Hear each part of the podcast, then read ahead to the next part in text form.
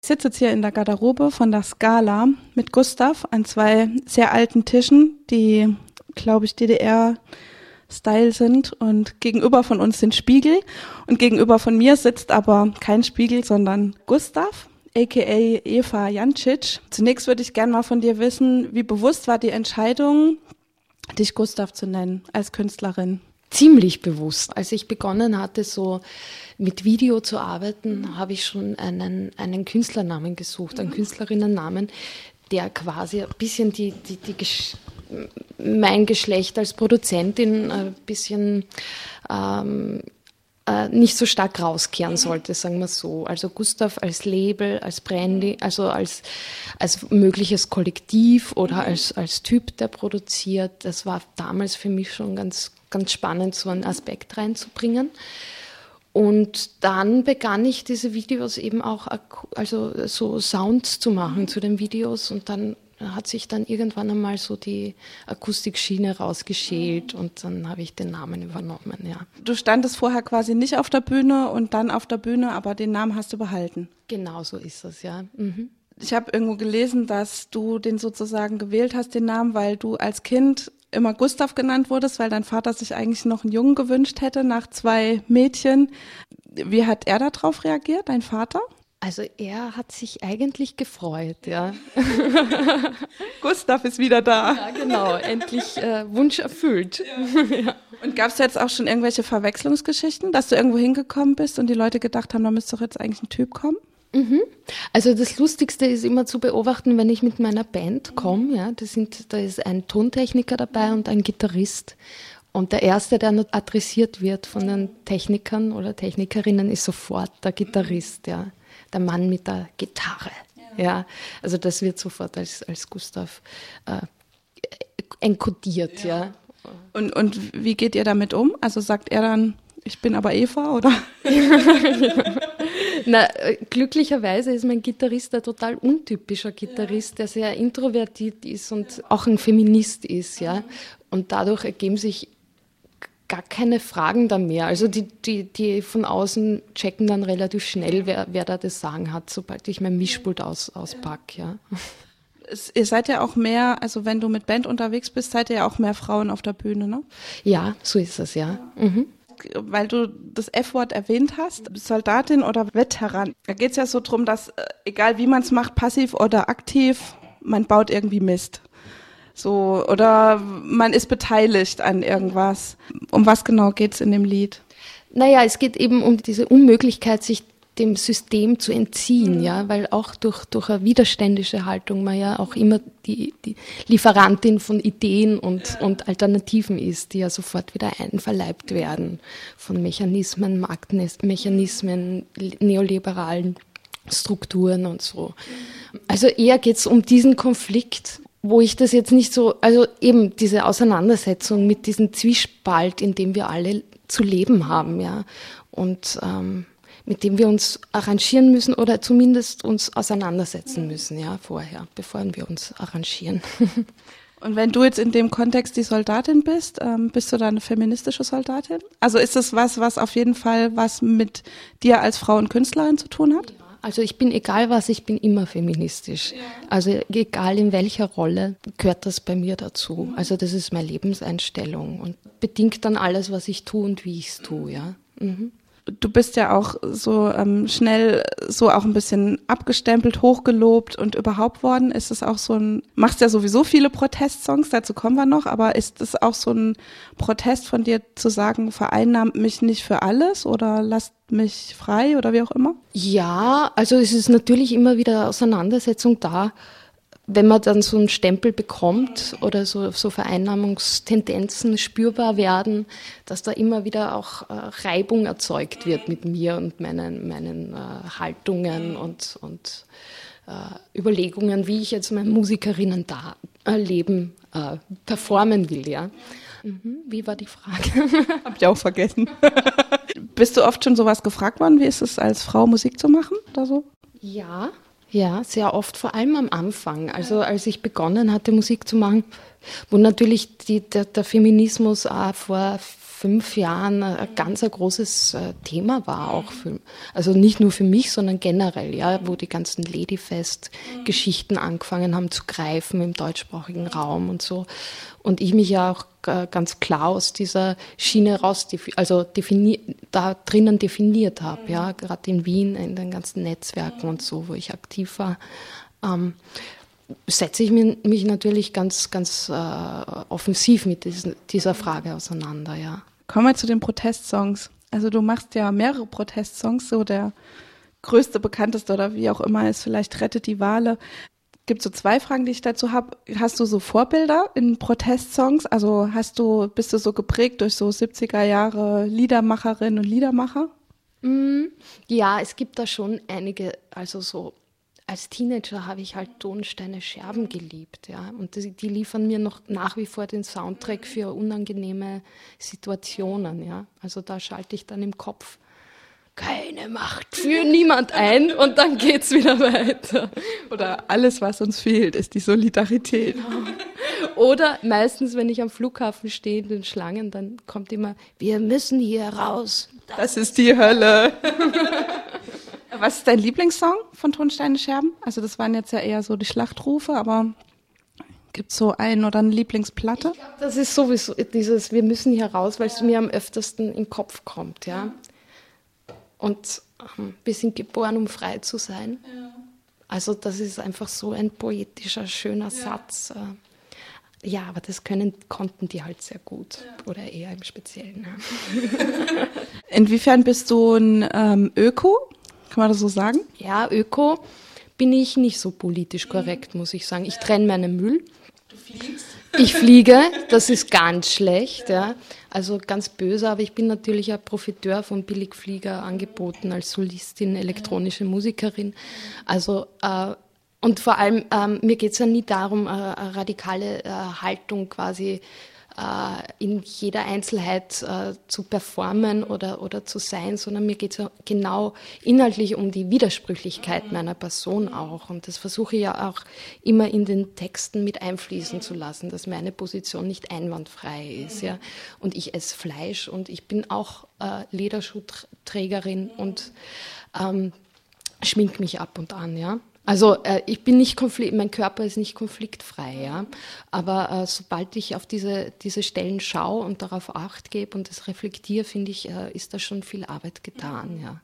Also ist es für dich selber so, wenn du jetzt dich damit auseinandersetzt in einem Song oder so, dass du dann im realen Leben mehr darüber nachdenkst? Also ist ja eigentlich logisch, muss ja eigentlich andersrum sein, aber wenn du jetzt sagst, du bist jetzt eher nicht so, dass du dann naja, natürlich erziehe ich mich mit mit den ja. Liedern, ja. Also indem ich mich mit diesen Fragestellungen auseinandersetze, reflektiere ich ja mein Leben und, und, und, und gleiche mich ab mit meinen Vorstellungen und Idealen und, und mit der Zeit erziehe ich mich da ja mit. Und das ist ja eigentlich so die Ursprungsintention von Gustav Texten an sich, dass ich mir mal anfange, die Welt zu erklären und die Strukturen beginne zu begreifen, indem ich Fragen stelle oder Situationen versuche zu enkodieren. Und Insofern, wie gesagt, keine einwandfreie Position, aber zumindest reflektierend. Mhm. Ja. Mhm. Es gibt ja kein Gut und kein Schlecht mehr. Das haben wir ja mit der Postmoderne abgeschafft. Ja. Da gibt es ja nur mehr Eklektizismus und all, alle möglichen Spielarten. Ja. Und das bin ich einfach, ein Mensch in der Postmoderne. Ja. Wie hast du angefangen mit Schreiben oder mit Musik machen eigentlich? Mit Video machen, ich bin ein sehr visueller Mensch eigentlich und habe dann eher über die Musik begonnen. Und dann habe ich gemerkt, eigentlich möchte ich, wenn ich was singe, dann möchte ich was gescheit singen, ja. Nicht nur Lilu Lalu Bubu, sondern ähm, einfach was, was mich beschäftigt, ja.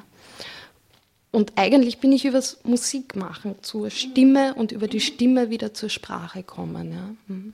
Also so hin und her. Ja, ja. Ein bisschen von hinten rum, ja. Die meisten fangen ja an zu singen und dann kommen, aber ja, genau. Und ich bin ja quasi so von Musikproduktion rein zum Singen und dann erst zur Sprache wiederkommen. Ja. Weil deine Lieder sind ja sehr textlastig, so das ist der Hintergrund meiner Frage und es gibt halt, also es sind zwar Pop-Songs, würde ich sagen, aber es ist nie so, also absolut sind es keine klassischen Pop-Texte, sag ich mal. Und das finde ich jetzt auch persönlich sehr faszinierend, weil man immer wieder was findet. Also es ist, ich kann zwar mitsingen, so als Konsumentin, ja, und, und so mitmachen und tralala und alles renkt sich wieder ein und so. Aber trotzdem äh, erschließt sich nicht immer alles ganz. So, das finde ich ganz spannend. Ja, jetzt habe ich eigentlich gar, gar nichts gesagt, gar keine Frage gestellt, so was Blödes aber auch. Ja, was, was ist jetzt so für dich der Unterschied? Also das Schreiben ist ja was sehr haptisches. So, ich weiß nicht, ob du jetzt eher so die Zettel mit Stiftschreiberin bist oder so mit Laptop auch schreibst. Und dann hast du aber ganz viel so äh, in deiner Musik, die du halt digital machen musst. Also die, die kannst du ja nicht komplett mit Instrumenten machen.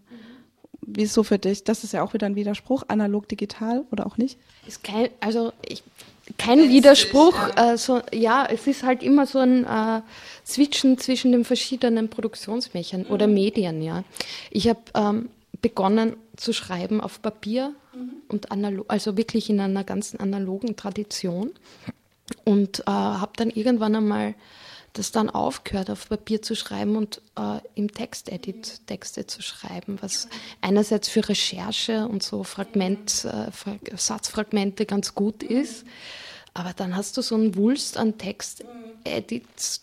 Files, die du dann irgendwann. ja, genau. Also das ist so für den kreativen Akt an sich ganz eine unpoetische Situation, ja.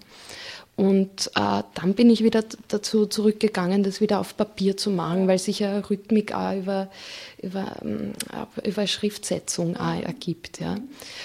Und dann äh, entgegengesetzt ist natürlich die digitale Produktion der Musik, wiewohl ich auch sehr ähm, analog denke in der Musikproduktion. Also ich habe da quasi nie so ein jetzt mache ich mal und schaue, was dabei entsteht, sondern ich gehe immer von einer Timeline aus, ja.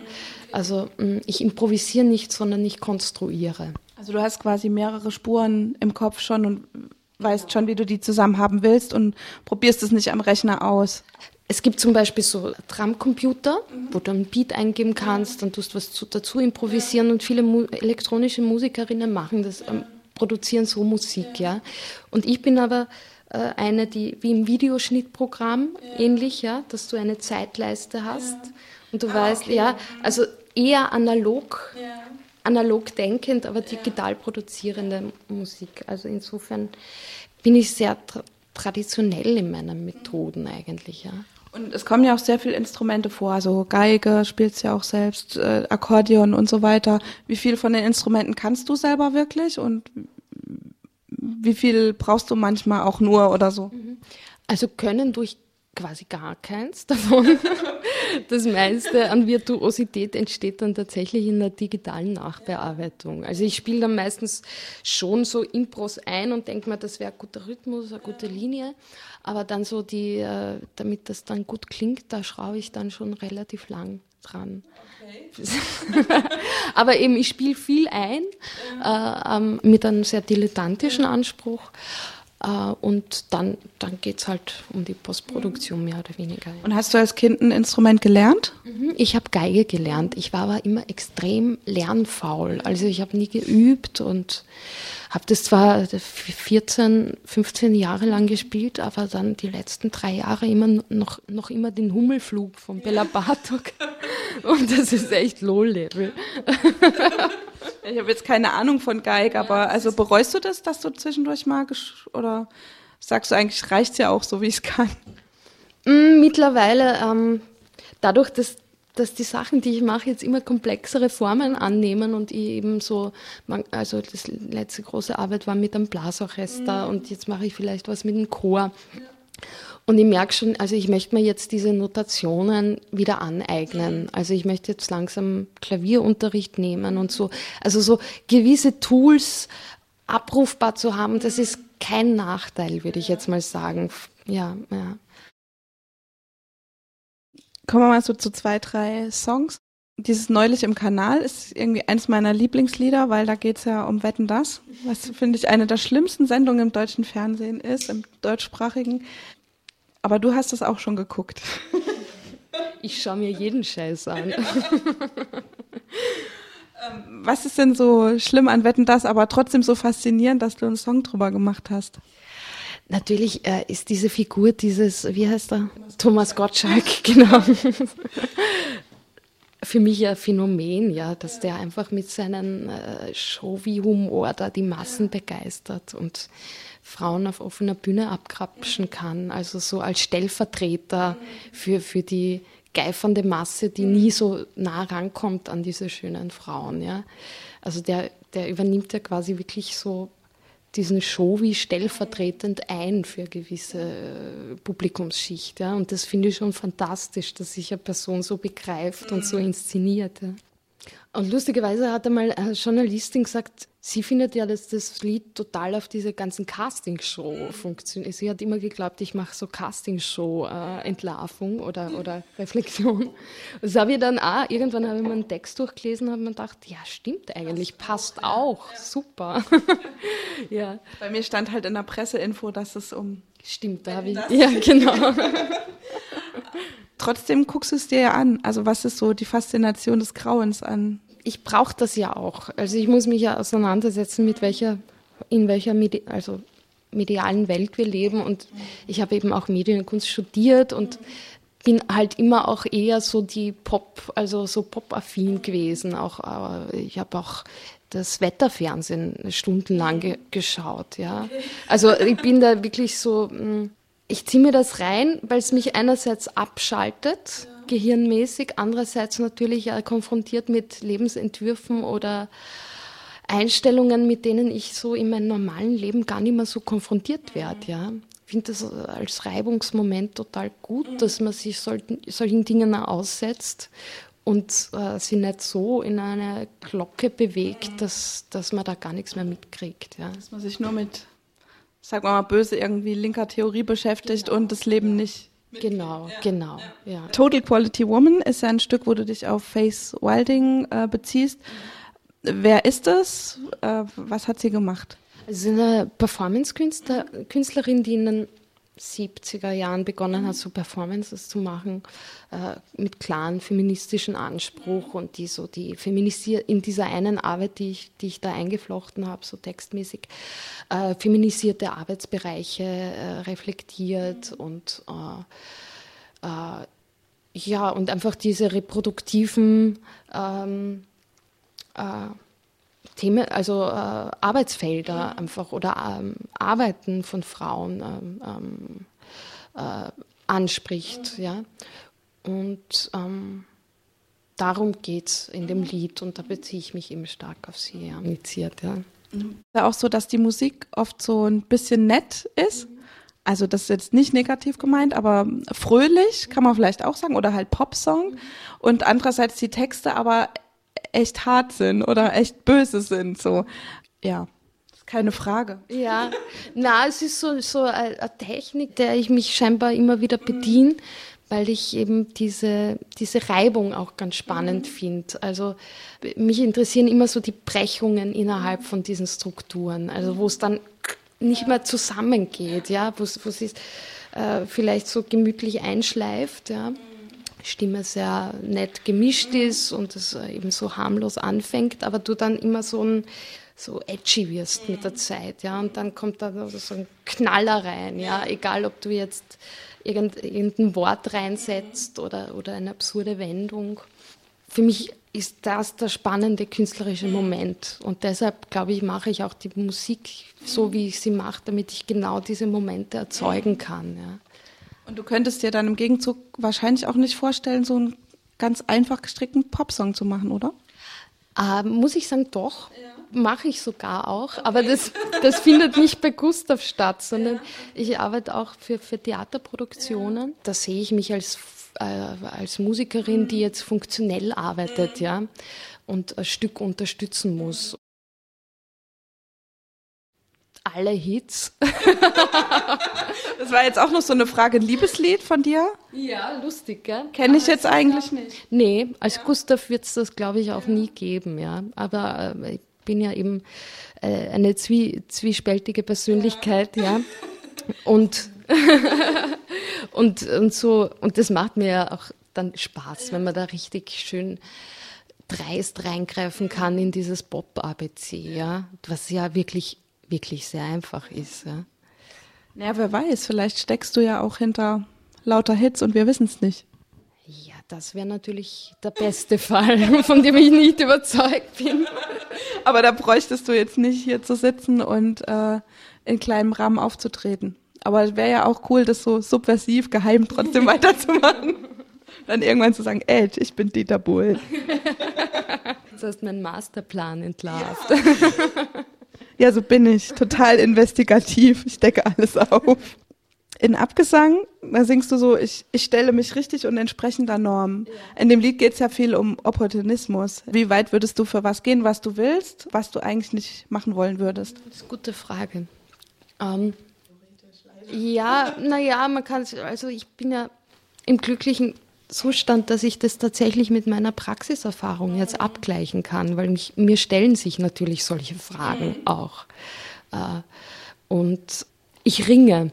Ich ringe mit der Frage, wie, inwieweit man bereit ist, Kompromisse zu schließen mit der Verheißung, dass man jetzt äh, von der Musik weiterhin leben kann. Ja?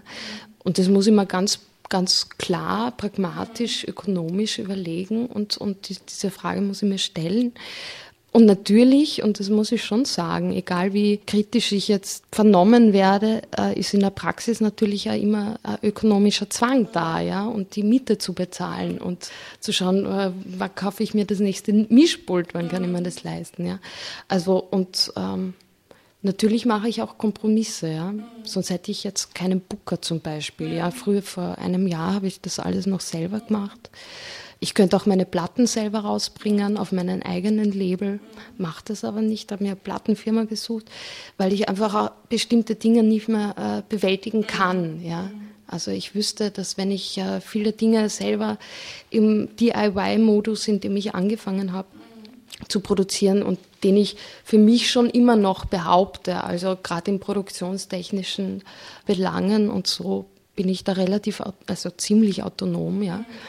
Aber ab dem Moment, wo, wo du ein Produkt erzeugst, und das ist ja wohl da, also die CD, die LB, also und, und ja, setzt du dich bestimmten Marktmechanismen aus und, und ab da setzt der Kapitalismus ein, ja. Und anstatt sich zu freuen, dass es so viele toll finden, denkt man drüber nach, wie gut ist es, dass mich so viele toll finden und wohin führt es hin? Genau, ja, ja, ja. Und du weißt aber jetzt noch nicht, wo es hinführt, ne? Aber lassen wir uns sowieso überraschen. Selbst ja. wenn du das weißt, würdest du es jetzt bestimmt nicht sagen. Genau, lassen wir uns überraschen. Es kann so oder so ausgehen. Ich habe mich noch nicht entschieden. Vielleicht. du hast jetzt schon gesagt, dass es bei einer Plattenfirma rausgekommen ist, äh, dein Album. Ähm, das ist ja Chicks on Speed Records, ist ja eigentlich auch klar, so was es für eine politische Linie hat oder für einen Anspruch, ja, auch Frauen zu featuren, die Kunst und Musik machen. Hättest du dir das auch auf einem Major-Label irgendwie vorstellen können, also auf einem größeren? Also Majors waren für mich immer tabu, muss ich sagen. Ja, das wäre das wär, das ist ein Ding, was ich ziemlich mit ziemlicher Sicherheit ausschließen kann für, für, für die nächsten Jahre. Ja. Wie weit kannst du dann sozusagen auch feministische Inhalte oder politische Inhalte oder so transportieren, wenn du größer wirst? Also es ist jetzt sehr hypothetisch, aber äh, spielt das auch in die Überlegungen mit rein? Naja, ich glaube, sobald sich eine Künstlerin in, in, inhaltlich verbiegen lässt, dann äh, ist es eh schon vorbei. Also ja.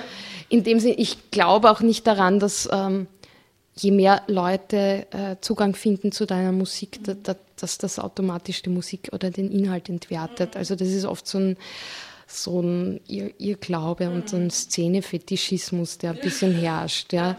Also dass so, sobald ein Act, der jetzt zuerst als geheim äh, Tipp gilt, dann ein bisschen größer wird und ein bisschen mehr äh, Leute auf die Konzerte kommen, dann, dann wenden sich Grüppchen ab, die sagen, früher war sie viel, weißt du. Oft, ja. Also ich, ich meine das jetzt eher so äh, in dem Hinblick, dass man sagt, wenn jetzt irgend so ein politisches Festival ist oder so, dass man dann die und die und die einlädt und jetzt halt auch dich. Ja, ja. Also so meinte ich das jetzt eher. Also, dass ja. du so in einer bestimmten Reihe stehst von Leuten, die für politische Aussage ja. mit Popmusik stehen. Aber das habe ich, das provoziere ich ja mit meinen Texten, ja. Also das, das, da, da könnte ja was Schlimmeres passieren mit, ja. Auf Mercedes-Stand spielen, ja.